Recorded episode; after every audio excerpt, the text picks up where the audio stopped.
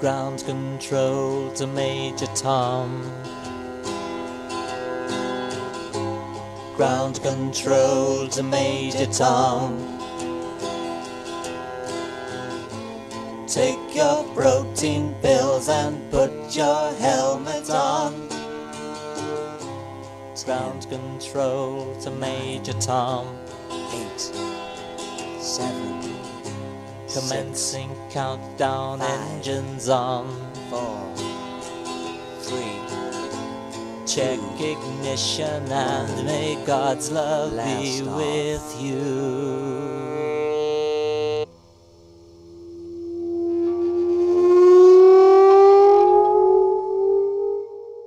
大家好，欢迎收听《偶然误差》。偶然误差是一档以名词解释为起点的播客，我会根据当下流行或者我觉得好玩的词进行一番解释。呃，今天这个词叫做 NASA Punk，大家也许能够从这个词的构成形式上看出来，啊、比如说什么什么 Punk，什么什么 Core，都是一种特定文化的审美取向构成的一个概念。呃，既然讲到了 NASA 这个词，那就多少和比如说宇航或者是航空航天事业以及科幻相关。所以讲到科幻了，我今天也非常荣幸的请到了一位嘉宾，丁丁虫老师跟大家打个招呼吧。啊、大家好，我是丁丁虫，非常高兴能够在这个栏目里面和大家来聊一聊科幻的东西。最开始认识丁丁虫老师，我单方面认识啊，就是因为《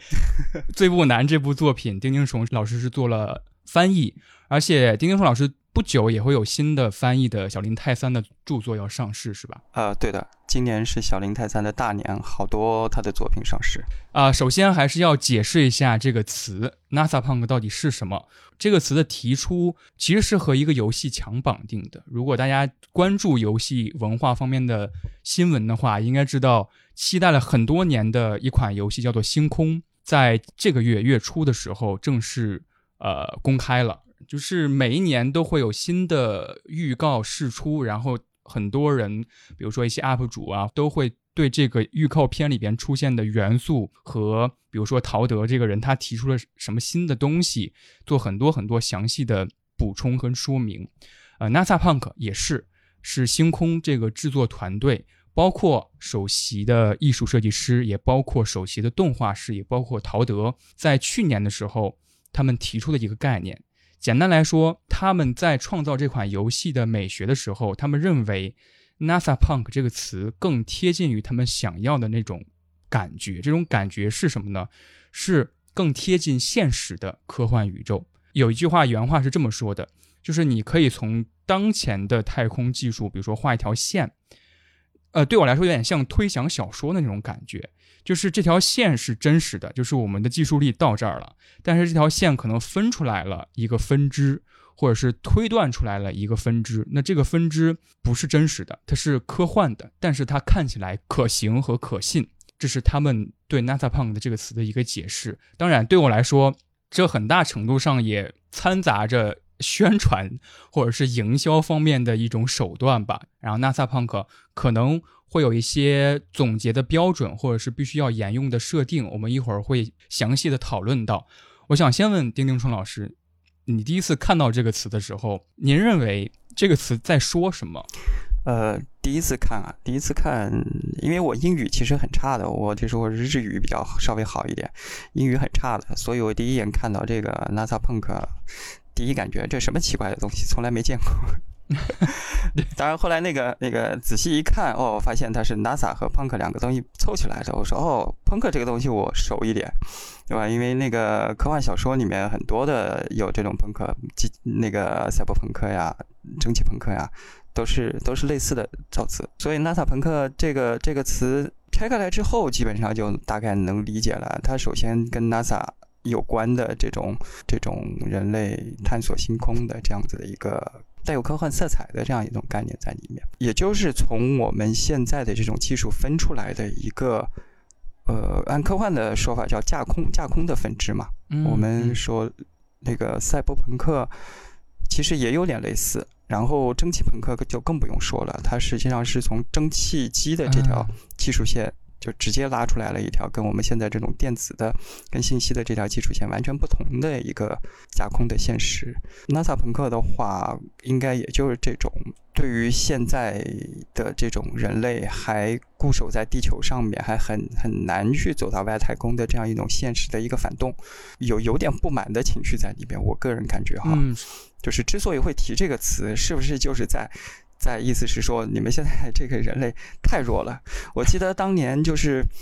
苏联那个人造卫星，人造卫星刚发射出去的时候，就是一群人在那边预测说，五十年后我们的人类会遍布整个，至少遍布太阳系吧。嗯，这个大家都觉得应该是没有问题的，包括那个美国登上月球之后，大家都觉得七十年代都已经上月球了，那再给我们个十年二十年的，这不是你去个火星很简单的，对吧？对，哪知道哪知道到现在我们还没有上火星。我我觉得看到这个词吧，一一方面我是能理解它的要表达的意思，另一方面我觉得它可能还隐藏了一种这个觉得我们现在的人实在是在太空方面的这个进展太迟缓了的这样的一种 感觉，有点恨铁不成钢的这个意思在里面。对，您说的这个特别有意思，让我想到了是，也是今年今年比较热门的一个游戏，叫做《原子之心》。嗯嗯嗯，然后这款游戏它的呃可以说是设计美学吧，嗯它其实也是架空的，就是讲前苏联如果他们能够保持着势头，发展到全球最顶尖的科技，他们的未来会是什么样子的？也是从一个游戏产生了一个词，叫做原子朋克。嗯就像刚才您说的，所谓朋克，其实对我来说就是一个审美封闭或者夸张到了一定程度，就好像一个培养皿来说，就这个培养皿只养成这一个文化，到最后可能会产生出一个一种单一繁荣的状态。嗯，呃，您说的那种恨铁不成钢的感觉，就有点像是，呃，贝塞斯达，就是他们做星空游戏的这一波人。他们可能经历过了 NASA 最辉煌的那个时代，或者他们嗯小时候看电视可能看过二战后期五十到七十年代，就是 NASA 可能最辉煌的、最繁荣的那个时代嘛，发射了载人火箭，然后登月成功的那个时期，他们可能经历过，所以他们提到 NASA、嗯或者是提到 NASA Punk，就哦不约而同的知道了我们要什么美学，这可能是他们内部都会有的一种。这个词有点用烂，有点情怀的感觉。嗯，就就一帮老宅男的情怀。对对对，是这种感觉。我们刚才各自发表了一下对这个词本身的一点感觉，接下来我们就要对这个词它的一些标准来做一点延伸的探讨啊。NASA Punk，当然这个词提出不仅仅是一种啊感觉上的提出，他们其实还遵循了一定的标准。首先，第一个最重要的标准。就像我们刚才说的，它是从一条线分支出来的一种推想。那这条线，它就必须要依靠着当下或者是所描述的那个时代的技术力，也就是载人航天器，它必须要遵循的一些标准。这些标准包括了，比如说模块化的设计，比如说这个飞行器上有载人舱，可能还会有，比如说动力舱和电力系统。它们都是按照模块化的方式组合起来的，而模块化的组合也是星空这个游戏，呃，在飞行器的养成吧，或者是模拟的这个玩法上最重要的特征，就是你可以组合你的飞行器。然后这是第一个，第一点就是模块化的设计。第二点，也就是一种探索精神。这种探索精神可能有点抽象。我们可以一会儿聊一聊我们各自认为的这种探索精神是什么。但是对于星空的制作组来说，我好像还记得，反正我跟丁丁虫老师在聊这期的之前，我们都做了一个互通有无嘛，就说哎，最近这个游戏很火，我们玩了没有？发现我们都没有玩儿都，没玩儿。因为我们都在玩儿，因为我们都沉迷《博德之门三》，但是我还是 我还是看了我喜欢的播主，然后他们在播这个游戏看了几个小时。呃，我记得有一个队员的，就是游戏当中的一个 NPC 有一句话，我觉得说的特别好，或者是可以点明这个探索精神。他们是先驱者那种角色，先锋队员的那种角色。他说：“没有我们，宇宙就是一个关了灯的房间。”我觉得这句话很形象地形容了，呃，陶德或者说他们认为的 NASA Punk 的那种探索精神是什么？要用自己人类这个有限的生命体去探索无限的宇宙的这么一种冲劲儿。OK，我刚才提到了嗯两个标准，我们可以慢慢来聊一聊，都是什么，以及想到了哪些相关的作品。呃，其实前面我们就是就是互通有无的时候也聊过嘛，那个、嗯呃，我没玩星空，但是我在玩那个无人深空这个游戏，也玩了很长时间，将近一百个小时了都一一玩玩通宵的。呃，你刚才介绍到那个星空的飞行器，它可以去也也是模块化的，也可以把它设计成自己想要的这种。我不知道它跟那个无人深空里面的那个飞行器的设计是类似还是还是有区别，因为我我完全没有看过星空的。包括包括所谓云游戏，无人深空的那个飞行器的，它也是模块化的概念，但是它做的就比较简单，它实际上就是一个，就相当于一个预定的飞行器，它有，呃，比如说上面有十个格子，然后每个格子你可以把它就是设计成是用作武器的，还是用作储存的，还是用作动力的等等的这种。它也有点模块化的概念在里面，但是就是作为游戏者来说，作为玩家来说，能操控的地方其实还是相对比较少。我我说这个东西的话，因为我想到的是有一些游戏，比如说前段时间很火的那个要塞，我可以自己搭这个工程器、工程车，然后你要就是你要是工程学非常非常厉害的这种大牛，我甚至可以搭一个变形金刚出来。我看到他们有这个 很很厉害的那个，就是就是用这种传动杆啊、齿轮呀、各种零件啊，最后就直接搭出一个变形金刚，还有搭那个飞机的。哦，就是 Pro 版的塞尔达王国之泪的感觉。啊，对对对对对对，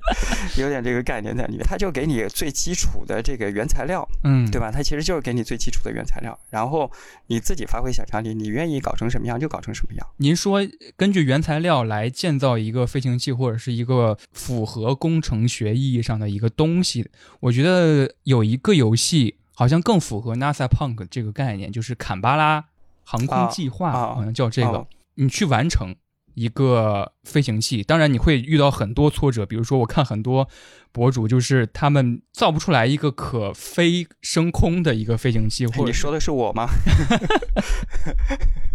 我玩过那个，我玩过那个，但是我飞起来了哈，我飞起来了，但是降不下来。我我飞飞几次，我摔几次，所以后来我也没玩了，看别人玩。这个游戏里边有着比较基础的一些理念，比如说我通过这个游戏我知道了整流罩嗯是什么。大家可能会看一些我国的载人航天飞行，它升空之后，比如说有一个流程叫做什么整流罩分离，火箭舰体它突出的一个部分，这个突出的部分是必须的。嗯然后如果你升空的话，你这个突出部分就有可能，比如说被气流微妙的数值影响，所以你要用一个罩子把这个突出的部分给罩在这个突出的部分外面加了一层平滑的罩子，它有一点底层的像 NASA Punk 的一个设计理念的一个东西。嗯，对的对的，我的理解也差不多，就是说怎么讲呢？但但其实我觉得它这个点跟您刚才说的那个探索精神，我觉得它其实它一体嗯两面，是同一个精神的两种不同表现，或者说就就是不要自我设限。嗯我们作为嗯人类也好，作为一个个体也好，我不会给自己设一个限制，说我的地盘，我所能走的区域只有这么大，或者我所能做的事情只有这么点，或者我所能用的材料，我所能呃用的这些模块就只有这么一点。我我不要做这样子的自我限制。我要的是我有一个自己的理想，自己的一个目标。我不管这个目标是远大不远大吧，但是我有这么一个目标，那么我就要想办法去实现它。我手边有什么材料，我都能把这些材料所有的都给用起来。嗯，其实这个技术特点可以完全的归结到一个一个设计理念或者一种主义，叫做功能主义。嗯就是功能主义可能说的就是最实用的东西。如果我们要了一个桌子，我们不要这个桌子它有什么花纹儿，呃，它的材质是什么样子。桌子就是提供了一个平面，嗯那椅子其实就提供了一个身体的支撑，它其实就是追求最实用的那个功能。所以对 NASA Punk 里边的那个技术，其实就是提供了最接地的一个作用。其实说起 NASA Punk 关于飞行器这个元素，呃，我就不得不提一个强相关的，我也认为是非常具有呃相关审美体系的一个作品，叫做《为了全人类》。一个美剧，没有看过。简单介绍一下好。，给我剧透一下。呃，我尽量不剧透，我会把，对我不是很爱剧透的一个人。好的，好的，好的。就是我为什么会关注到这个剧呢？就是因为在星空正式发布之前，它有一在那个社交媒体上一直有宣发嘛。其实他们的创作团队就多次 Q 到了这个剧，嗯然后我就专门去看了这部剧，然后我觉得非常好看。这个剧简单来说，他们故事讲的是什么呢？可以用一句话来形容它的第一集。它第一集的前十分钟就是一群美国人啊、是上世纪五六十年代的那种穿着。啊，他们抽着烟坐在那个电视机前面，然后主持人在跟他们实时播报着一个情况啊，就说大家看啊，宇航员从那个登月舱走出来了，他们现在在我们面前，他们开始说话了，然后所有人都很激动的，或抽烟或拿酒，甚至有点紧张的看着这一幕。嗯。然后这个宇航员说的第一句话是俄语，然后然后那个主持人实时播报的说啊，前方传来了实时翻译的这个话，呃，现在这个这个宇航员什么什么列夫什么什么记，我已经记不太清了。嗯。啊、这位第一位登上了月球的宇航员，他说呃，马列主义生活方式呃什么万岁什么的，嗯就是他把登月第一人这个设定给完全的岔出去了。登月的第一人是苏联的一个宇航员。嗯之后故事开始慢慢展开，也是一个太空竞赛的背景，也是一个美苏冷战的背景。然后美国当然气不过了，呃，然后他们说。总统对我们航天局发话了，我们必须要超过苏联，比如说我们先送上去第一位女宇航员，怎么怎么样的。嗯它的设定就是五六十年代太空冷战背景下，在 NASA 航天局里边那群人，当然这是一个架空的，这是一个科幻的。对，说起飞行器，就不得不提他们在第一季里边，他们往月球发射了好几艘飞行器，当然也是遵循着阿波罗十三、十五真实历史背景下的那个命名来发射的。我记得在第一季的最后，他们是已经在月球上建立了自己的基地，当然。苏联也在离他们不远的地方有一个月球基地，嗯。在每一次升空的时候，可能会遇到一点小的危险或者小的不确定，他们都会有比较长的篇幅去刻画，比如说航天器当中的宇航员跟地面管控那些团队的一个交流。比如说，现在入轨监视系统调整到了普通模式，什么第二级火箭分离指示灯亮起，然后他会对地面说：“好，休斯顿，情况一切良好，我们准备进入地月转移轨道入轨点。”对接的东西也都是，比如说我的这个点火器有没有出现状况，或者是我现在到了哪一个步骤了，我应该做什么事儿，可以说是因为这个模块化的飞行器而形成的这么一个流程，这么一套流程。呃，其中有一个情况是驾一艘火箭。本来是要执行载人航天的任务的，但是还没升空的时候，在地面产生了爆炸。产生之后，他们就开始排查嘛，然后最后排查出来的问题是第二级火箭的什么液态氢注入排放阀门产生了金属疲劳，啊，导致了泄漏，从而引发了爆炸。这些问题你可以说是很硬科幻的设定，嗯这些原因又恰恰因为 NASA Punk 这个美学的支撑，让他们每一个故事或者是每一个戏剧性的东西都有说服力。它那个剧里面的飞行器都是很简陋的吗？对，不是我们想象中的很科幻的一体式的那种飞机，嗯因为他们出现过发生在呃空间站的事故，就是有一个为了去换那个月球基地的人嘛，然后那个人已经在月球基地待了一百五十九天左右，然后他们需要换班儿，他们在。飞向空间站的时候，准备进入地月轨道的时候，然后这个飞行器出现的问题，是因为他们的一个控制电脑就是短路了，需要另一个宇航员载着只能更换的零件去更换。当然，这过程当中也发生了点火器未能按照人工的指示，就是突然起火，所以有些人就被抛在了宇宙当中。所以可能用“简陋”这个词是有点偏颇，对我来说，那就是一个可以能够想象得到的一种飞行器。嗯，你讲的这个，其实我想到的倒不是科幻了，就是现实当中的。你真正在太空里面的话，我觉得可能很多时候可能也是蛮简简陋的。嗯比如说，我们应该都知道的，像空间站、国际空间站，它如果破个洞，基本上都是先拿那个胶布先给粘上的。嗯，对，就是你手边有什么东西，我们先给先给凑合凑合一下。包括那个呃飞机不是也有这种情况嘛？有什么地方有有脱落什么的，我们先拿胶布先粘，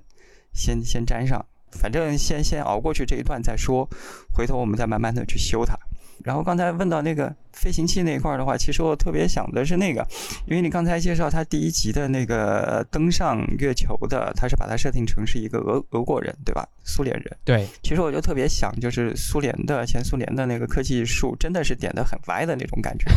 我我其实我觉得哈、也就是因为 NASA 一直是持续到现在了。如果说是苏联持续到现在的话，我觉得它它叫苏维埃朋克，我觉得比 NASA 朋克更更合适、更恰当。前苏联的那个美学，它真的是这种，就是我不管你三七二十一，反正我就把你搞搞得能能能上去，能能上去就行。对，我特别印象深的是它那个苏联的那个金星探测器，金星的卫星，从金星一号到金星十号，应该是到金星十号吧？那个外形一个比一个怪。我看它那个金星九号的那个外形，跟我们所熟知的这个人造卫星的这个外形大相径庭。它一个有点像什么呀？有点像我我我觉得它看它外形跟我们那个原子弹的那个外形差不多，一个圆球，嗯然后屁股后面跟了几个长几个尾翼那种，就是很怪。就你能看得出来，就是苏联的这些科学家，苏联的这些航航航天工程师，他们感觉那真的就是说，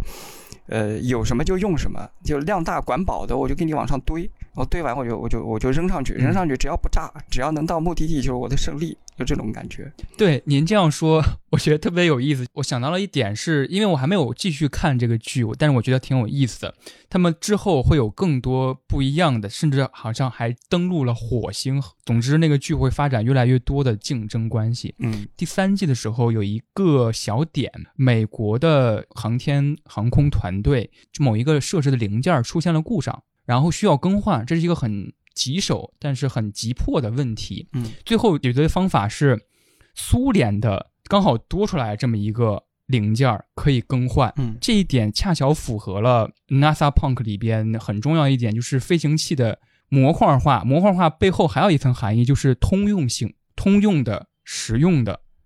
就是可更换。即使国与国之间其实也没有就是很不同的那种设计。就比如刚才丁丁虫老师说的，出现了问题，你就先解决问题。即使一块胶布它能够解决问题也是好的。也许在设计之初，想要的最终的结果就是达成目标，而不是说，呃，我设计一个很复杂或者是很不通用的零件出来。你说的是苹果吗？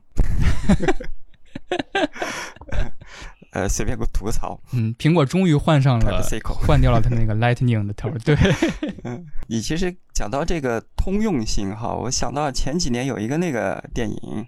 地心引力》啊也也是通用性的吧？我记得是最后是坐中国的航天器回到是的，是的。地球来的。提到地心引力，我们开始提到一些具体的作品了哈。我想说一点，我在做这个大纲的时候一点感受，就是当我们提出一种某一种抽象的审美而建立出来的一个概念的时候，很难讲的一点就是，那在这个概念提出之前，可能很多很多个作品没往那方面想，这就造成了很难归类的一个结果。就是我们在这个概念提出之前，那这些作品可能某一部分它的脚踩在了这个概念的边儿上，并不是完全的依照依照着这种审美体系来做的作品，所以可能有一些表面上难区分的一点。今天可能做 NASA Punk 这个节目，我的一点初衷吧，就是我们可能聊一聊什么是 NASA Punk，或者是更符合 NASA Punk，但是什么好像更符合其他的科幻类型。哎，你说的这个，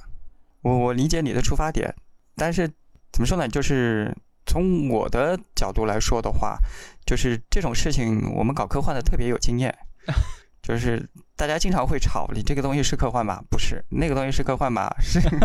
对啊，经常会吵这个事情。分类学的陷阱。对的，对的。我其实我之前也列了很多作品，就比如说《地心引力》呃，包括《星际探索》，还有《星际穿越》这些作品，也试着自己做一些逻辑上的推理。就是 NASA Punk 其实最重要的一点是最开始说的，它第二个特点对于宇宙的那种探索精神。那这种探索精神可能里边就不包含，比如说发生在空间站的，或者是发生在宇航。过程当中的灾难，比如说我们需要拯救一个困在了空间站的一个维修员，我们去拯救的这个过程是这个故事的主题。那这个拯救的故事可能就不太符合 NASA Punk 它的那种美学的初衷。我们要去用星空的，好像星空开头的一句话吧，叫做“呃呃，宇宙的奇迹在于我们的丈量”。比如说，其实我还想到一部电影，我想到这部电影的时候，是因为有有一个人提在一个。呃，关于 NASA Punk 的一个讨论当中提出来自己的一个观念，就是为什么没有中航朋朋克？然后我好好想一下这个想法，然后我在想，哎，那独行月球它算不算一个中航朋克呢？还有点绕的这个这个发音。中航朋克是怎么写？中国航空航天事业的。哦哦哦哦，中国航天。对中国航天朋克，我想一会儿也想听听丁丁虫老师的想法。首先提出来 NASA Punk。朋克，这是不是一个先占了一个词的这个命名权的这个举动？但是后来想，好像独行月球它并不符合它这种朋克的观念，就是要解决的是我们去救沈腾，被困在了月球上，用这个已经落后了好长好长时时间的这个航空航天技术，就是因为地球的这个污染还有大爆炸等等的原因，那这个可能就不是一个探索了，就是因为月球可能在这个故事。开端之前就已经被探索了很多年了，那月球可能对于这个故事里边就是相对已知的，嗯，或者说再直白一点，这种探索精神其实旨在的是探索外星生命。呃，我是觉得，我先请教一个问题啊，就是您认为的“朋克”这个词，它所代表的到底是一种技术路线，还是一种价值观？我觉得是一种价值观。如果把它定义成是一种价值观的话，我觉得其实中国是有的。嗯，像《流浪地球》，特别《流浪地球二》，它的忠实的价值观体现的是非常明显的，它的集体主义。他的自我牺牲精神，嗯，他《流浪地球二》出来的时候，不是也有很多人在说，他是打破了好莱坞大片的这种传统的范式，他是展现了中国自己的这种价值观的取向、价值观的特点。但同样，它也是一个非常好看的影片，嗯。所以我说，如果如果是把朋克定义成这样子的一个价值观取向的话，其实我觉得，呃，包括《流浪地球》，包括《三体》。其实就是大刘创造的这么一个所谓大刘宇宙、三体宇宙。对，它其实里面是就非常明显的有有有一个很很很有中国特色的一个价值观的主旋律在在里面。嗯，从这个角度来说的话，其实你说中航朋克，我觉得有点勉强，因为毕竟中国的呃航天当然现现在也做出了非常非常杰出的成绩，但是至少在科幻领域的话，我们还没有一个能够跟。呃，美国的这种科幻的航天作品相媲美的这么庞大的作品群，但是，呃，单从这种世界观的塑造、价值观的塑造来说，至少刘慈欣的作品，我觉得他已经达到了这样的一个程度。所以从这个角度说，不去说中航朋克，但称之为三体朋克，或者称之为大刘宇宙朋克，我觉得还是。是完全可以提这个概念。对我非常认同您这个观点，就是如果我们呃比较浅薄的以 NASA 朋克这个视角去看待这些作品的话，那肯定不归属于 NASA 朋克这个限定的范围内。但是如果我们单拎出来以朋克这个词缀定义某一种呃类型作品的话，我觉得大刘的作品完全符合，就是刚才像丁丁春老师说的那样的一个。价值观体系，因为我想提到的一个作品是大刘的一个短片，叫做《朝闻道》。嗯，我非常喜欢这部作品，而这部作品它其实对我来说更像是一个软科幻。就如果你你你这个词一说，大家又传遍。OK，那我就不 重点不放在这个词上面了。它阐述的重点更在于一种精神，这个精神也许可以从这个词，就是这个题目。来延伸，就是如果你有一天获得了你毕生所要追求的那个问题的答案的话，那你认为你的意义是否可以在今天就结束？然后《赵文道》里边讲的就是这么一个故事：外星人叫排险者来到地球了，他拥有宇宙的无限的终极的知识，然后他会在一个像是步道一样的，在一个地点，然后安排呃一波又一波的人，比如说这波是古生物学家去回答他们的问题，然后这波是物理学家去回答他们的问题。这个作品对我来说很浪漫，甚至很朋克的一点就是里面有一个情节。那个外星人叫排险者嘛，然后他来到地球之后，他说排险者他们这个责任就是，如果观察到了某一个星球或者是某一个文明到达了好像叫创世能量级的一个级别了，就是威胁宇宙其他文明的一个级别的阶段了，他们就要来到这个星球上，呃，毁灭这个星球。所以他们在那天来到嗯地球的时候。作为一个主人公，主人公是呃世界顶尖的物理学家，他代表了地球的物理学，就发问了，他说：“为什么是现在？就是为什么是你今天来到了地球？是不是我们研究出来了什么，让你们预警了？”然后排险者说：“其实不是现在，是好像叫更新世末期，就是三十七万年前，我们放置在地球的一个预警系统捕捉到了一个影像，只不过这个影像传送到我们那儿才是好像昨天的事儿。”就是我们到这儿其实花了很长的时间，那个主人公就问：“那这个影像是什么呢？”然后这个排险者就给他们看这个影像，这个影像就是三十七万年前非洲大陆上的一个人他在仰望星空，就这么一个影像。我觉得这个点非常浪漫，也非常击中我。对于大刘来说，或者是他笔下的排险者来说，只要人类这个生命开始仰望星空了，他们就具有了所谓的危险性。已经拥有了某种精神，这种精神就是不断探索，然后这种不断探索的力量，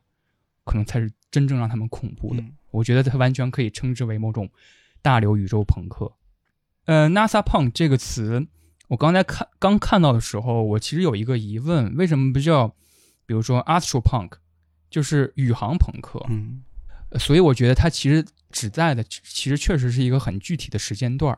就是指冷战时期的背景下，太空竞赛当中 NASA 的那种精神，包含着每一次载人火箭升空时伴有的那种危险性。就是每一次实验都是不完美的。比如说真实的历史当中，阿波罗它确实产生了两次的事故，有一次还没升空的时候就发生了事故，然后宇航员也在其中，就是也呃牺牲了。呃，而且这个时期的纸袋也有一个很有趣的元素的呃运用。为了全人类那个剧嘛，就是他们请来一个声优，可以说是声优吧，就是声音演员，让他去扮演肯尼迪。那 就是在这个剧当中，有有一艘火箭还没升空的时候就在地面爆炸了，除了当中的宇航员丧生，还有就是一些呃研究团队其实也都在周围。就是也丧生火海了，这个剧 就突然插播了很多那种像 PPT 一样那种幻灯片，那些幻灯片都是肯尼迪在打电话的那种照片，然后有一个声音就在说有没有救援的可能，有没有可能跟苏联有关，然后他还发发了火，就说哎你们航天局都是一群无能之辈吗？我现在还要对付里根这个大麻烦，然后你们就别再给我找事儿了什么什么什么的。That is unclear at the moment, Mr. President. What happened up there, Harold? Well, sir, it's, uh, we're going over everything leading up to Apollo 24's booster ignition. And it seems like the replacement computer may have mistakenly thought the ship was still in its first, rather, uh, initial orbit and booted up for. Could this be connected to the Soviets? Sabotage or. I, I, I'm not saying that necessarily, sir, but I. What the goddamn hell are you saying, Harold? Well, it, it, it's complicated sir. No, it isn't. You've had three goddamn accidents in as many months. What kind of chicken shit operation are you running down there? I do not need this right now. Already got Ronnie Reagan on my ass. Give me this whole America was better way back when. NASA Punk 这个词的构成里边，除了我们刚才说的，它具有呃强架空性，然后也包含着很多真实的元素的介入吧。我想到的是另外一个作品，叫做那个《超时空接触》。呃，卡尔萨根的原著是对吧？对对对对，那个电影是个好莱坞大片，呃，比较老的一个电影我。看的是小说。他那个故事讲的，如果我没记错的话，就是作为主人公的那个女科学家，她毕生的追求就是去捕捉到外星生命体的信号嘛。然后她有一天接收到了来自织女星的一个讯号，她接收到的那那当天，那个电影里边，我记得有一个比较印象深刻的桥段，就是克林顿总统，然后开开了记者会，开始回答哦，我们今天确实接收到了一个什么来自外太空的一个回传的讯号，我们还要根据我们的科学研究的团队对它进一步分析等等。这个电影里边也呈现了这一幕，可能这也是一个符合 NASA Punk 定义的一个作品。呃，丁丁虫老师有想到一些掺杂着真实的一些设定的一些科幻作品吗？其实掺杂真实的话，我想到的第一个是《火星救援》，嗯但那个呢，按照你刚才的那个定义来说呢，因为它这个它它都是围绕着叫救这个倒霉蛋的 对生物学家去的。整个作品的主旨的话，你说把它定义成这个 NASA 朋克吧，可能有点偏。嗯但是整个故事的过程，我觉得其实还是跟这个有点像的，就是就是反正我我我想办法活下去，我不管什么东西，我能拿来用我就先用着，呃，这么一种感觉。另外一个呢，就是《火星救援》这个小说问世的时候。其实科幻圈也争论过，有有一点小争论，就是说这个东西它到底算不算是科幻？嗯因为它里面的那个技术的话，全都是现实的东西，嗯，基本上没有超越现实的这种未来科技在里面，全都是我们今天能实现的。嗯种土豆，对，种土豆，你包括你飞到火星，包括你去在上面维持一个人的生存，按按今天的呃技术来说，都是可以做到的。他在火星上面遇到那么多困难，然后他去挖那些旧卫星的电池，去自救的所有的这些东西，其实都是我们讲，其实都是高中课程的知识。可能最后面那种要计算这个飞行器轨道啊那些的话，可能有点超纲，毕竟还要用到超算。但是它在火星上面生活的这些技术，就完全没有超出我们现有的技术水平，它只是走了一个不同的技术方向而已。嗯，所以对您来说，这算是科幻吗？给您挖了个坑。呃，前面这个话我其实没说完，就是我是一个泛科幻主义者，啊就是不管什么东西，只要你觉得它是科幻，我就认你。对我来说，我的标准不是说你这个东西是科幻，我就喜欢；不是科幻，我就不喜欢。嗯我的标准是你只要写得好，这个故事有趣，那么你愿意把它称科幻，那我们当然是求之不得的。至于说你说我不是科幻，我就不要跟你科幻去沾边。你像卡尔维诺或者像其他一些人，对吧？我就不愿意被称为科幻，那这个东西那也没办法，人各有志，只能这么感觉。但是呃，从从严格的意意义上面来说，我们说科科幻、科学幻想，你要要有科学性的幻想的东西在里面。那么，你你纯粹只是在写现有的这些技术的话，它是不是能称之为这种有幻想的元素在里面？这个不太好说。怎么讲呢？搁置争议，呃，以故事好看为为为为准。嗯，您要这么说，我想呃提一个作品，呃，可能您也看过，就是《星之继承者》这部作品，嗯我想跟您讨论讨论。我因为我也很喜欢这部作品，尤其是第一部啊，读来特别的舒爽。对，呃，这部作品如果按照我们刚才对于 NASA Punk 这个概念的标准的划分的话，可能不太符合，或者它的叙述的重点不在于飞行器上。好像我对我来说，它其实很符合 NASA Punk 的呃一个原因，就是因为它很符合探索精神。嗯我在这儿简单跟大家解释一下，《星之继承者》在不剧透的情况下，它的第一部在讲什么吧？它讲的是在未来的时候，我们对于月球的利用和探索达到了某一个程度，一个计划当中，这个计划叫做太阳系的探索计划，在月球的一个洞里发现了一个人类的尸体，然后这个人类的尸体是死于五万年前。然后他们给这个人取名，就是顶尖的科学家给这个人取名叫查理。然后查理这个人呢，也被定义为是月球人，因为有两个主要的问题，他必须是人类，他的 DNA 和人类是一模一样的，但是根据进化论来讲，如果比如说客观环境等等条件不一样，就不可能产生出和人类一模一样的物种，这就产生了一个一个矛盾。第二个矛盾就是，那么如果他是人类，他五万年前都能到月球了，那这种技术力，它的文明程度是它不可能不留下痕迹的。所以这两个主要的问题成为了《星之继承者》第一部前半部分萦绕在世界顶尖科学家脑海当中的问题。它是不断不断的去探索未知的过程，相当于解谜嘛，相当于甚至就像有人有些人说是推理嘛，科学推理，科学推理，每天就在开会，就像痞子一样，每天都在开会研究这个问题，产生出了新的观点，或者是有新的发现，然后再往前进一步，他会发现，比如说外星生命的痕迹。所以我觉得，我个人认为哈，《星之继承者》对我来说是一个很具有 NASA Punk 探索精神的一个作品。听你这样的介绍的话，我觉得确实有这样子的概念在里面。当然，我当年读的时候没往这个上面去想了，因为当年读的时候主要还是看他那个推理过程，去提出一个个假说，然后去验证，那个是看得很爽。说的这个角度就是去探索未知的话，正好在看到有一篇这个评论，写这个《心智继承者》的评论说，这种所谓的硬科幻嘛，它的魅力到底在哪里？它的这种技术，嗯，其实是设定出来的，包括所有的这些现象，其实设定出来的。那么，它这种小说的的吸引人的点到底在哪里？嗯那么他提的一个观点是说，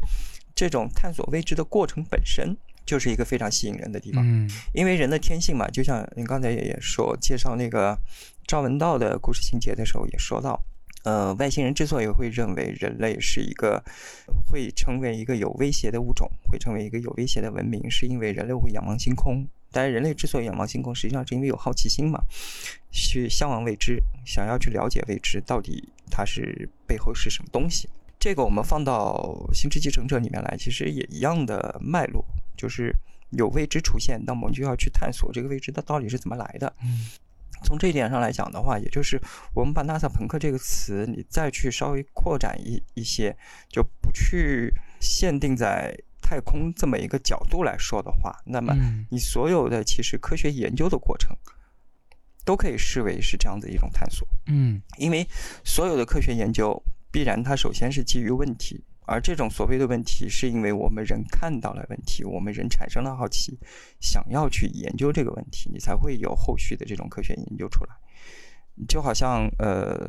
牛顿的万有引力的定律之所以出来，按照传说来讲的话，是那个苹果砸到了牛顿头上，那么牛顿就就想到了，他说要要去探索为什么这个苹果会掉下来，一样的道理。所以《星之继承者》这个书，我当年看跟现在听您这边的分析，呃，做一个对比的话，我觉得你给我的一个启发，其实也就是说，你是把它升华到了一个人类对未知精神的探索、未未知事物的探索的这么一个角度。再回过头来再说我们前面讲的“朋克”这个词，它代表这种价值观。那么所谓的价值观，就是在 NASA 朋克这个词来说，就是我们去追求未知。去努力去探索这些未知领域的这样的一种精神在里。这种精神，其实，在那个呃，为了全人类那个剧里边，就是他们最后，就是第一季的最后啊，有一个展现，这个展现也是一个真实的一个历史的切片。这个切片就是肯尼迪在六二年。啊，六二年的时候发表了一个演讲嘛，就是我们决定登月。这个演讲也很也很著名了，就是其中有一句话，就是肯尼迪说的，当然他不是他他写的哈，谈到了这么一句话，说我们选择去月球，并非因为那很简单，而是因为那很困难。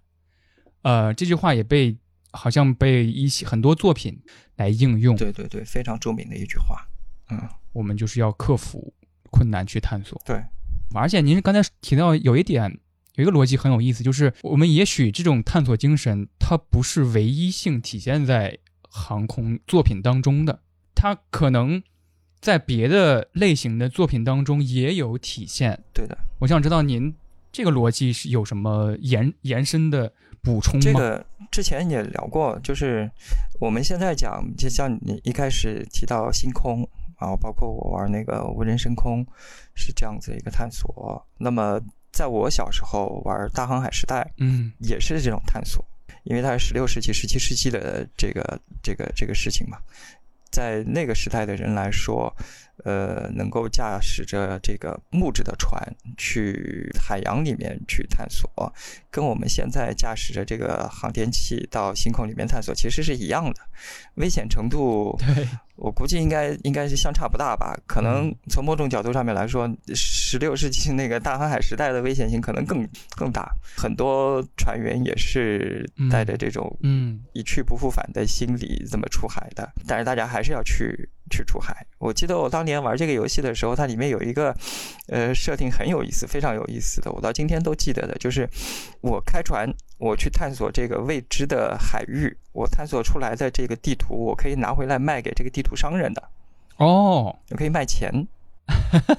知识就是钱金钱，对对，这个设定我觉得非常有意思。其实觉得很多的这种在大航海时代的这些冒险者们，他们出去航行，当然肯定也是为了追求财富。我们都知道，像哥伦布，他是为了去环游地球，他他他找到另外一条嗯通往印度的路，他们肯定会有这种财富的驱动在里边。但是，呃，我觉得在财富之外，一个非常重要的，甚至最重要的，还是对这种未知的一个探索的渴望，想要去了解更多的未知的事物。嗯其实像我在玩游戏的时候，玩玩这个游戏的时候也是，虽然我不是在冒着生命危险去探索，但是看到有一片地域没有没有打开的，这个迷雾还笼罩在那边的，哪怕我这个水快要用完了，我也忍不住想过去走一走，说不定就能碰到一片陆地呢，说不定我就能够能够给自己的船员给补给。补充回来呢，可以说是带着一点赌博的精神吧。所以我们讲，嗯有时候人也是蛮作死的，就是 放着安稳的生活不要，一定要去赌一把，一定要去追求一些满足自己好奇心的东西。从这个角度说，我们又又扯到《三体》，《三体》的里面人为什么要为什么要向三体人去通报自己的位置？嗯其实，其实从这讲来讲的话，我觉得你管这个精神叫 NASA 朋克，倒也有点道理。因为 NASA 在六七十年代的时候，它是一个怎么说呢，洋溢着这种人类乐观主义的这么一个代表性的东西。对对，就像我我们今天都说，我们不要去暴露自己的位置，不要回答，对吧？大刘也是这么说，霍金也是这么说。但是你看六七十年代的，像以卡尔萨根为代表的这一群人，他们的想法是我们要主动去跟外星人打招呼，对我们要想尽办法去告诉大家说，我们在地球，在太阳系的第三行星这么一个位置有文明，你们来跟我们沟通呀，我们要找人聊天呀，就这么一种感觉。对你看那个，呃，两个飞行器，那个旅行者一号、二号，都是带了地球的大量的信息，都是在那这个七十年代的时候发出去的。然后探索外星人的那个计划，哎，那个计划叫什么来着的？这就是呃，我我在我看我在大学的时候还参与过那个东西，就是网上面去下一个程序，下一个程序，然后在你电脑上面去运行，然后它就会借用你这个 CPU 的空闲时间去分析这个射电望远镜捕捉到的信号，分析当中有没有可能存在着这种文明的蛛丝马迹。这个计划的话，现在好像啊，那个 City。S E T I City 计划这个程序好像现在还能下得到，虽然他们我记得前段时间好像是看到有一个官宣说这个计划不再大张旗鼓的推了，但是还在维持着。包括我记得好像是中国的那个贵州天眼，好像也是在有有一部分的任务就是在探索这个射电信号的。嗯呃，就是说在那个时代，在六七十年代，虽然它是有一个冷战的背景在里面，但是那个时代的 NASA，包括整个美国的主流，它确实是，呃，怀着这样一种对未知的渴望，推动他们的航天事业的。嗯，这一点，我觉得跟今天的这个氛围是不一样的地方。是的，是的，是的，能被称为一种朋克，也是因为呃，我觉得很多朋克的产生都是因为有一种。怀旧的情感在作祟，我们要把生命经验里边认为最高昂或者最美好的，一个记忆繁荣下去，要发展下去。而且您刚才提到那个 NASA 那个时期的那种精神，其实《超时空接触》里边有一个小的设计，就是他们也向外太空发射了讯号，然后他们嗯那个外太空传回来的第一个信号是一个音视频信号，是德国发射的。呃，一九三六年柏林夏季奥运会，希特勒在奥运会上的一个开幕式上的演讲，然后回应也是说啊，我们接收到了你们的这个音视频信号，我们向向你回应。他那个他那个应该不是故意往外太空发的，他那个东西应该就是首次，就是人类首次运用了无线电波。啊，然后因为你用无线电波嘛，它是随它它就自然泄露到宇宙太空去了。嗯所以现在大家在讲到那个，就是有些人在讲到这个《三体》里面的所谓所谓不要回答的这个说法的时候，有些也也在提，就是说这个科学上面是站不住脚的，因为你你封闭不了自己的，隐藏不了自己的行踪。嗯，你只要是有无线信号，那这个信号就是整个太空里面飘荡的到处都是，你隐藏不了的。嗯但是你说的那个确实它挺有意思的，但怎么说呢？因为超时空接触本来就是卡尔萨根他写的东西，他的他的观念就是那样子的一个观念，他他可以代表他那个时代，但是放到今天来的话，怎么说呢？就是你在用了情怀这个词去描述，但是我们换一个词去表述它的话，其实它就有一点跟现状格格不入的感觉。嗯，对的，对的，对的，就有点有点遗老遗少的，就是抱着缅怀着自己昔日的辉煌，然后不肯撒手的这样一种一种一种苍凉感。嗯是。而且您刚才说的那个大航海，您玩那个游戏的感受，就是您提到那个地图，就是您探索了一个区域，然后这个地图可以卖给商人，让我想到的是最近也算是一个比较火的一个剧吧，就是《海贼王》的真人剧，呃，那个你也看，那个我还准备看呢，就是我朋友说还挺好看的，我还准备看呢。真的假的呀？是是网飞拍的那个是吧？是啊，说现在豆瓣评分都八点多了呢，就哎是真的假的？真的我还没。关注这个东西，我看到网飞拍真人剧，我就直接放弃的这种感觉。当时在在有这个消息传出的时候，我在豆瓣说：“我说并不是所有动漫都需要真人改编。对的，” 当时我也保持着那种很不看好的一个心态。总之，我想说的是，这个真人剧它是好像拍到了东海篇完结嘛，嗯然后东海篇是最重要的一个情节点，就是娜米，就是娜美这个角色，呃，因为要打那个啊，我已经忘记那个那个人叫什么了，阿龙是吧？嗯就是最后的高潮是打打败他嘛，路飞打败他。娜美这个角色，她有一个有特征的人物形象，就是她对地图，因为她是大副嘛，她对地图非常的痴迷，绘制地图也好，然后他收集地图也好，呃，而且他本身也是个嗯，对财富特别看重的一个角色，有点像是刚才丁丁虫老师说的，对财富这个元素以及对未知这个元素，好像有有种统一的感觉。我有一个相似的游玩体验，就是我玩一个游戏玩了特别长时间，是那个《奇妙探险队》。啊，那个对，就是、那个，我觉得自由度有点低。对，总之就是一次一次的探险，可能你大眼儿一看啊，这个地图是什么构构造，然后你就觉得你应该去哪儿，然后应该干什么，有点重复的一个劳作的感觉。但是就像你你刚才说的，我身上已经没有什么水，没有什么食物了，但是我总是有冲动。想去点开那个被遮蔽掉的地图去看一下，嗯而且有一个设定就是，如果你没有水的话，如果你再去探索，你会掉散值，嗯，你会整个团队就会陷入一种看见幻觉和癫狂的状态。谈到这儿了，我们就可以以这个精神作为一个坐标系来谈一些作品。呃，关于航空航天的作品，我最后想谈一个的是《星际探索》，因为我觉得它好像比我们刚才谈的一些设定的东西更近了一步。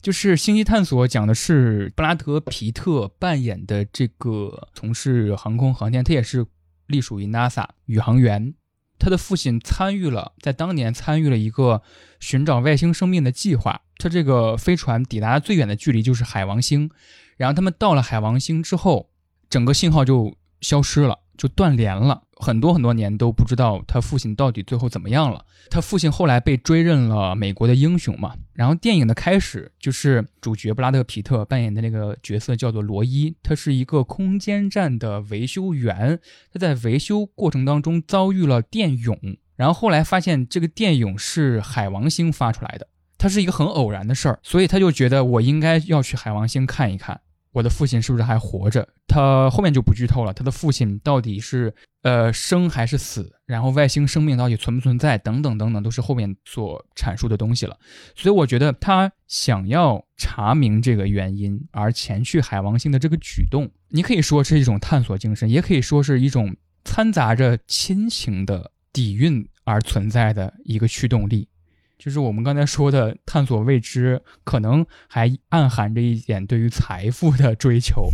星际探索是不是暗含着一点对于亲情嗯的掺杂？呃，那接下来，呃，刚才丁丁冲老师提到了一个很重要的一点，也是我我觉得，呃，这期节目最后也最重要的一个讨论的一个主题吧，就是船员这个设定，也要 call back 到最开始我们破题的时候用的一个作品，就是《星空》这个这个游戏很重要的一个系统，就是船员系统。创建人物的时候，其实每个人都可以选择自己的职业，比如说你这个职业是厨师，或者是你这个职业是外交技能比较高超的一个人，然后还会选择的是你的三个人物特性，比如说你这个人是外向型，是内向型，你这个人是孩子气，有一个孩子气这么一个设定。你在某一个星系上，你的父母 生活在那儿，可以去那个星球上去看望你的父母，有这么一个支线任务存在。然后你在酒馆呀，或者是在一些其他地方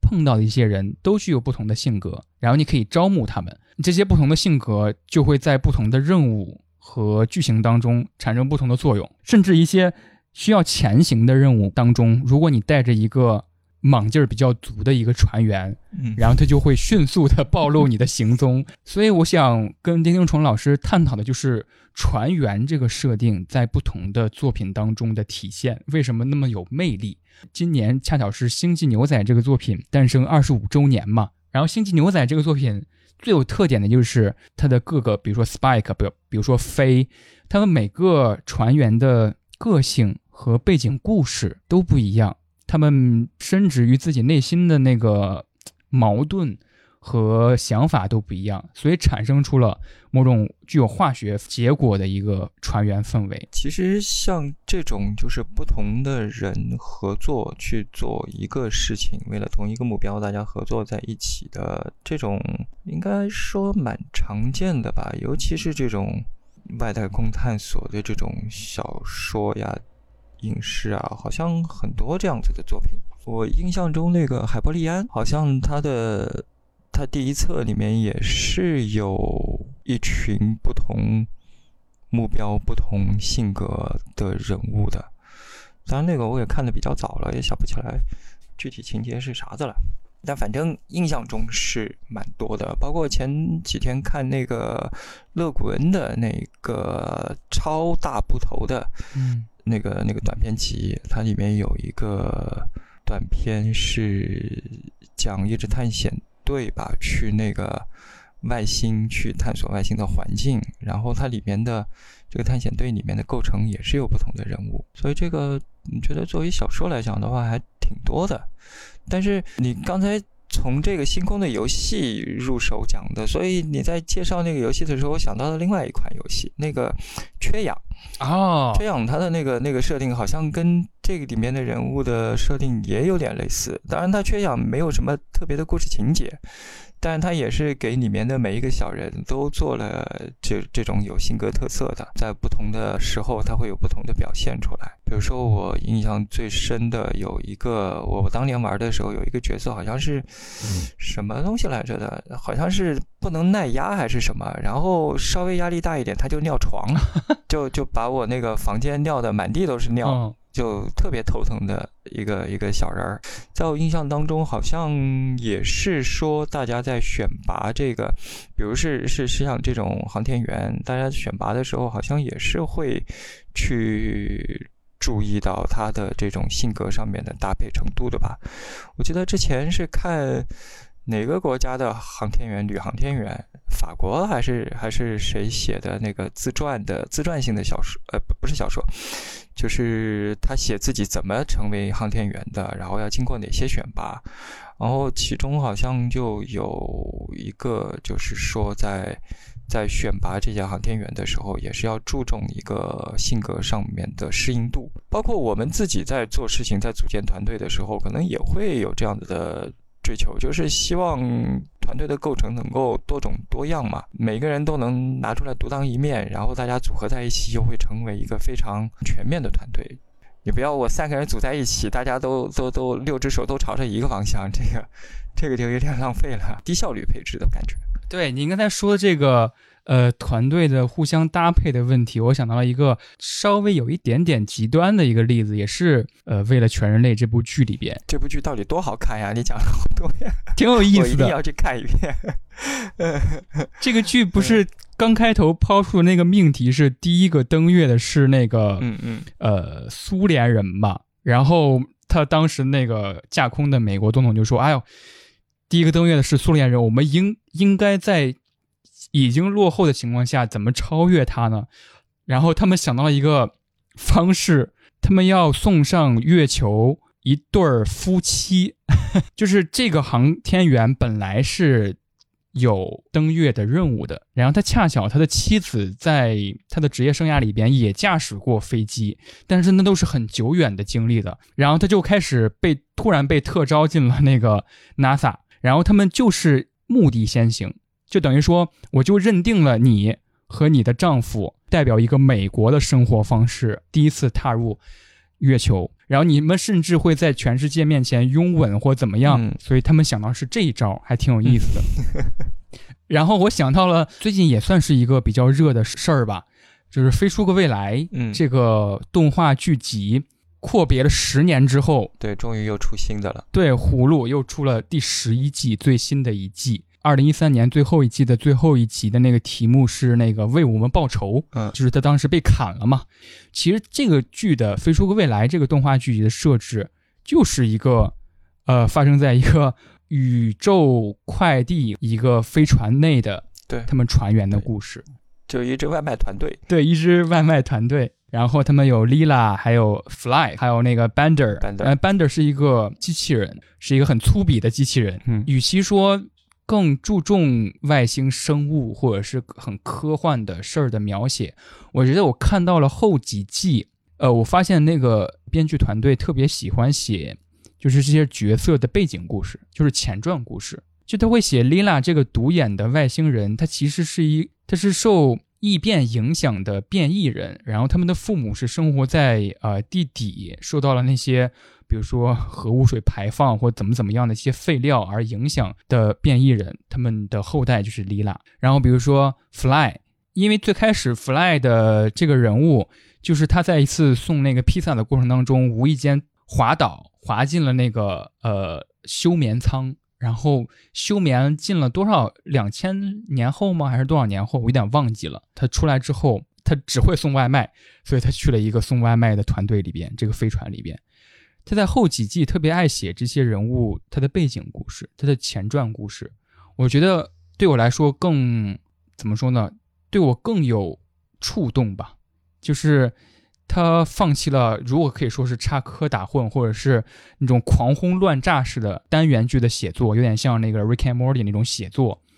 他最后着重还在人物身上。最后一集的最后一个段落聚焦在了 Fly 跟 Lila 的爱情上面。他们因为一次机缘巧合，他们在一个全世界暂停的情况下，他们两个携手到了老年。对，就是《飞出个未来》这个剧，其实印象最深的还是对于里面人物的印象。刚才介绍的，不管是 Fly 也好，Bender 也好，Bender 特别，我我估计可能十个看过《飞出个未来》的人，可能九个都对 Bender 非常有印象。他应该是里面最最有魅力的一个人，嗯，就是肯定很多人特别喜欢他。虽然他家他他就特别的贱，然后抽烟喝酒无所不干、无恶不作的一个家伙，但是就特别的呃有魅力。反而是对故事情节的话，我倒没有太记住什么东西了。啊，当然你刚才所介绍的那些，就包括每一个人的来历，这个确实都还记得。Fly 从一开始去嗯呃，送披萨，好像应该是睡了一千年，被冻了一千年。嗯，一千年，机缘巧合，误打误撞的加入了这个那个那个那个，他的应该是他的曾曾曾曾曾孙子一辈的那个，后来是成为了科学家的那个那个老老头科学家。Good news, everyone。对对对，嗯，怎么说呢？就是和个人有关的这些情节，其实还是记得蛮清楚的。然后，但是都比不上对于这些人物本身的这种印象。作为作品的设计来讲的话，它其实，尤其是篇幅越长、篇幅越长的这种作品的话，它其实更会在人物的身上去花更多的力量。长篇作品，你要想给读者留下印象的话，你需要的是靠这种能经得起时间考验的东西，设计很精巧的情节，这个东西当然也很好看，但是它往往支撑不了一个非常长篇的这样子的一个篇幅。我以前在评那个《寄生之子》，也是一个科幻小说网文。网文的科幻小说，在评那个的时候就就说过这个观点，就是说，很多时候你要看这个文章的篇幅，如果你的篇幅比较短的话，那么你其实可以去靠一两个比较精彩的、出彩的设定来打动读者。但是如果你的篇幅要长的话，很多时候就只能是在人物的身上下功夫，呃，需要去打感情牌。你需要去通过嗯感情，去通过，就像前面讲的，要通过价值观去打动人。呃，像像《三体》，并不是说它的降维打击，它的这种质子，当然这些设定也也很精彩，但是真正能让它成为这种所谓传世之作的，可能还是所谓黑暗森林的理论、逻辑的这种人物，包括像程心这样的人物，也是很多人在很多人都在批评，但是不可否认的是，他也是一个很有特点的、很有性格的这样的一个角色。对我很同意刚才丁英崇老师说的这个观点，因为让我想到了，首先 Bender 这个这个角色，我们刚才提到他是抽烟、喝酒、无恶不作，这是一个人物的很鲜明的一个特征。突然想到的是，Bender 他这个人其实很爱哭。如果 Fly 结交了一个什么新朋友，或者是一个新机器人，Bender 都会。啊，表面装作很坚强，然后偷偷就会啊哭那种什么的。对，我觉得 Bender 他其实这个编剧很有技巧的，嗯他其实有一点是能够让我们去带入带入自身的，就是我们每个人的心里面其实都会多多少少会有一些作恶的冲动，但是这种所谓的作恶冲动，其实都是做一些小恶。我在办公室里面受谁气了，谁老给我小鞋穿，哎，我我下班的时候偷偷把他那个车上面我画一道，给他吱啦拉一道。对吧？就干点小坏事。当然，你说这个人如果他真的走在路上被车撞了，那我肯定对第一时间我要会打电话去叫救护车，肯定也会救他。我觉得他他映射了我们的这种内心有一点小阴暗，但是又坚持着这种所谓人性底线的这种善良的这么一个、嗯一个形象在里头。但我记得他好像还会抢小孩的糖，好像有这种情节。他有他有盗窃癖，就是小偷小摸的啊，手不干净，对，对你 Fly 遇到危险，我他他也会去救对，，还会牺牲自己。对，而且您刚才提到那个篇幅长短与否，呃，总结下来对我来说就是长人物而短设计，就是长篇，呃，你能更抓人的是你能把这个人物立住是很重要的。其实我想在这儿提到一个我认为很重要的一个作品，想跟您探讨一下，就是《爱比斯之梦》嗯嗯，这本乘坐很早的一本书，然后最近有出了那个再版嘛，我非常喜欢第一篇小说。其实这个设置就是二零三九年之后吧的一个世界。所谓的爱比斯是一个它会讲故事的一个 AI，在一篇一篇的像一千零一夜的一样的给这个主人公讲故事。因为故事对于这本小说来说，或者是对于这个作者来说，故事的价值意义是非常重大的。然后第一篇故事。叫做“宇宙尽在我指尖”，它描写了一一个航天器叫天体号船员之间的故事。我念一一小段对于这个船的介绍。这个叫天体号的飞行器，全长六百八十米的恒星系太空舰，带着珍珠白的光泽，令人联想到海豚的美丽流线型机体。然后这个船员隶属在不同的部门，比如说。有剑桥这个地方，还有宇宙航行组，还有科学组，还有保安组、战斗组、生活组、医疗组和维修组。这一船的船员的整个的设定都是围绕着真实 世界当中的一群人，这群人是在一个网站上进行一个共写，就是彼此来扮演呃某个组的船员，以这个视角来续写我们这个整个船的故事。这个设定对我来说非常的吸引，我是一个非常喜欢宅味儿科幻的 这么一个人。然后一群人在四叠半的房间里面来共写一个科幻的故事，而且这个故事当中还有一个最主要的问题，就是其中有一个船员，他的真实世界这个人卷入了一个杀人事件，然后警察是真实的敲响了扮演舰长的这个人的家门的，然后他才知道了有这么一群人在共写一个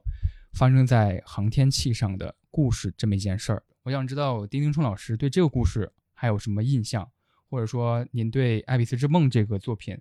还有什么想表达的？呃，《爱丽丝之梦》我很喜欢这一篇，不过这个第一个故事印象不深了。但是你讲的那个我还记得，他是他是以第一人称写的这么一个小说，呃，相当于是在一个网站上面跟跟大家合写，就有点像故事接龙那么个感觉嘛。怎么说呢？总总总体来说的话，这一篇不是太对我的胃口。呵呵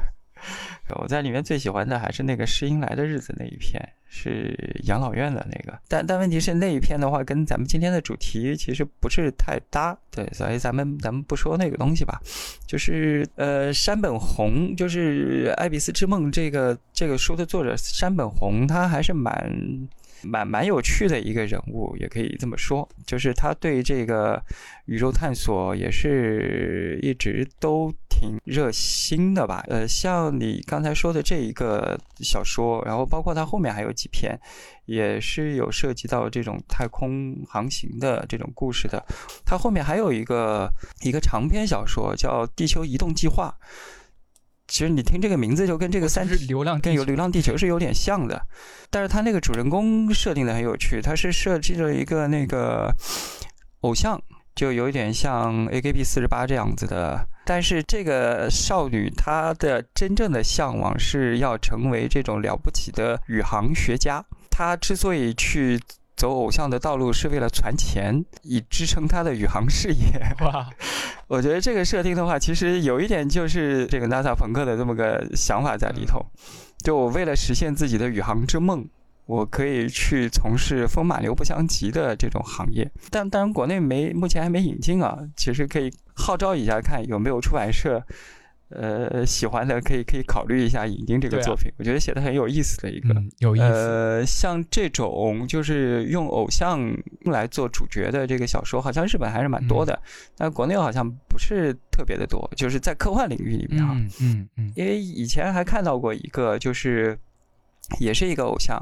做明星的偶像，然后呃，最后最后他为了他为了给自己找听众。就偶像嘛，他他的目标就是要要有越来越多的听众，越来越多的观众喜欢他。然后谁要是说他唱的不好，表演的不好，他就把谁给干掉。然后他就他就今天灭掉这一批，明天灭掉那一批，然后灭到后来发现整个宇宙都被他灭掉了。灭完了之后，他觉得哎呀这样子不行啊，我没有听众了，没有观众了怎么办？然后他就说不行，这个宇宙要有光哦，然后把这个宇宙重建起来。也是一个很有意思的这样的一个作品。你觉得日本人有时候脑回路确实蛮蛮奇特。之前在做这个《爱比斯之梦》的有有做他活动的时候，也提到这个事情，就是你前面在讲这个拉萨朋克，它有一个特征是探索嘛，一个外向型的探索。但是呢，《爱比斯之梦》这一个小说，可能它第一篇的话还有一些探索的在里面，它后面还有一篇也是有一点探索的内容在里面。但是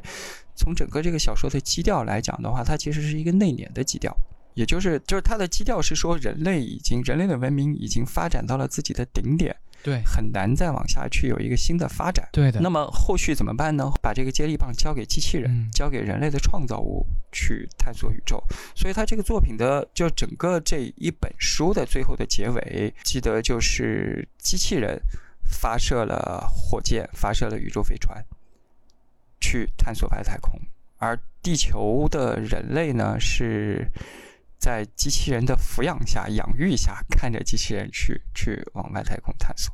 这样的一个结局。所以有人说，这个《爱丽丝之梦》它是一种有点上年纪的人去写的这种缅怀自己过去的，以及把这个希望交给下一代人的这样的一种感觉在里面。不过我倒是觉得。前几天那个大刘在不存在的那个活动当中，他有有提到这样的一句话，就是因为《流浪地球二》里面不是有一个台词嘛？那个马工的那个台词说：“没有人类的文明毫无意义。”然后大刘说：“不对，我不认可这句话。没有人类的文明怎么会没有意义呢？它一样是有意义的。”其实我我比较赞同的也是大刘这个观点，就是 “NASA 朋克”这个词虽然是我们人类创造出来的，然后它的这个着眼点也是基于人的探索未来。探索宇宙、探索未知的这么样的一个精神，这种精神本身并不是人类独有的东西，因为宇宙，包括你刚才在介绍的名言说，宇宙是因为我们的探索而存在。宇宙的奇迹在于我们的丈量，这是星空里面的一句话。对对对对对，就是这句话。但我觉得这里边所谓的我们。没有必要把它限定在人类上啊，嗯，就任何一个智慧物种都完全可以大声的去说出这句话来，嗯，所以大家虽然有些人是觉得《爱比斯之梦》这个作品的，呃，基调有点灰暗，不那么积极向上，但是我倒是觉得承认人类自身的不足也是一种浪漫的所在。哇，是的，嗯，纳萨朋克这个东西，我们不用把它抓在我们人类自己的手上。您最开始提到您最喜欢喜欢的是那个《诗音飘然之日》，嗯，我印象也很深刻，就是一个科技公司，它产生了一个新一代的产品，就是一个照护的护士，从事照护者这个工作的人工智能，他在最开始的时候借他之口问出了很多其实跟人类很劣根的问题的相关的，就是他不明白为什么要这样的问题，然后他最他在。这个故事的中途，他我感受到那种很失望的那种感觉。山本宏这个作者，他比例所及能够写到的一个他想象到的一个人类的极限，如果出现了这个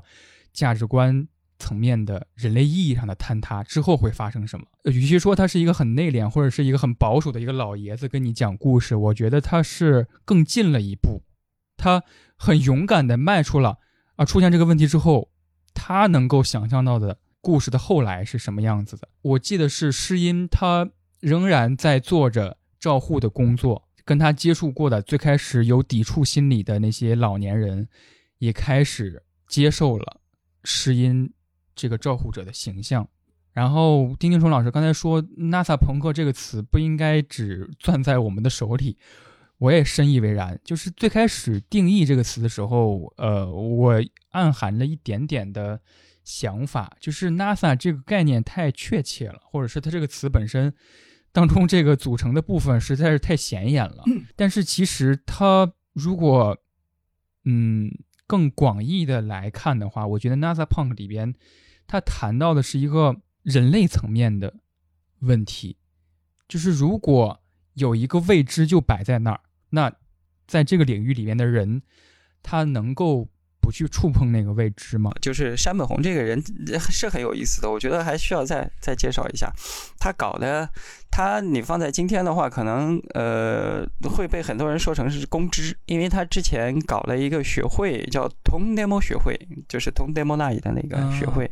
日语里面的这个所谓“通 demo 那就是荒谬、荒谬的、荒诞无稽的这么一个东西。然后他搞这个学会的。主旨就是去揭露各种荒诞无稽的说法，呃，流言破碎者是吗？啊，对对对，有点这种感觉。然后他搞的那么一个学会，然后就专门在网上面去跟人对线，哇！然后一天到晚喜欢在网上跟人吵架的那种。呃，他之前写的有一本小说叫那个《神不再沉默》，然后里面有有讲到这个中日战争的事情，然后。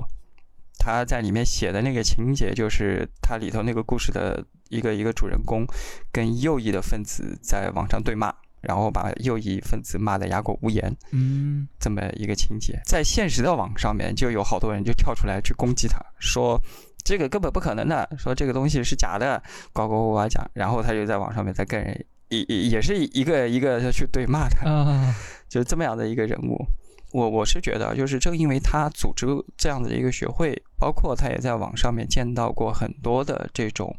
呃，不同的观点，不同的人，也见到了很多。其实我们大家都知道的，就是很多人在坚持自己观点的时候，就不管你说什么，他也不听的。嗯，我们现在也很也很多见到很多这样的情况。那么他也见到过很多这样的情况。正因为他见到过很多这样的情况，所以他在小说里面其实会写到这些东西。就像嗯《爱比斯之梦》这本书，它的后记，因为后记正好也是我翻的，它后记是另外一个作家给这个《爱比斯之梦》做的解说。然后里面提到了山本宏写的另外一本小说，叫做《失语来失语的小镇》。呃，小说写的是说有一个小镇，然后小镇上面有一个女生，大概二十多岁，呃，名字叫诗雨。然后诗雨这个女生呢，她有一个。在我们看来很不切实际的想法，就是他想把他所在的这个小镇变成一个，呃，人人和睦、互相友爱的，像这种桃花源一样的这种类似人间天堂的社会。当然，我们都知道，你现实一点的人都知道，这种想法是是不非常不切实际的，因为每个人多少都会有私心，然后也会互相有碰撞。包括我们前面讲到这个非洲各未来讲班德的时候，我们也说他是他是个人的一个投影嘛。我我有时候也会想要做一点小坏事等等的，那么。你在那么一个镇上面，肯定每个人都多多少少内心还是有一些负面的色彩在里面，所以你想把这个世界、把这个社会、把这个小镇变成一个，呃，路不拾遗的这样的一个人间天堂的地方，基本上不可能。但山本宏他偏要写这样子的小说，其实从他自身的角度来讲，他跟他在现实当中，他去组建他那个通电墨学会，他在网上跟人对线，他其实肯定也接触到非常非常多的这种，就是有时候你简直是不可理喻的这种这种对象，他肯定也知道这些事情，就是所谓撼山易，撼一个人的思想难。呃，我觉得山本宏他不可能。不理解这一点，但是他还是会写这样子的小说，会塑造这样的人物，并且让这个人物去努力去实现这样的一个社会。我觉得很大的一个出发点，还是因为他会认为这样子的事情是一个有挑战的，并且是一个值得去做的事情。那我们这个 NASA 朋克这个角度来说，就像您前面。引用肯尼迪的话，就是我们为什么要登月？是因为登月本身是一件有难度的事情，而且它有价值、有意义。那么山本宏去塑造这样子的小说，去去塑造这样子的故事世界，也是基于这样子的挑战困难的出发点吧？我觉得。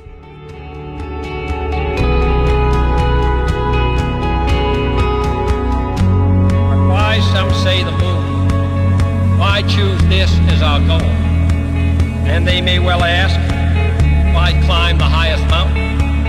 Why 35 years ago, fly the Atlantic? Why does Rice play Texas? We choose to go to the moon. We choose to go to the moon.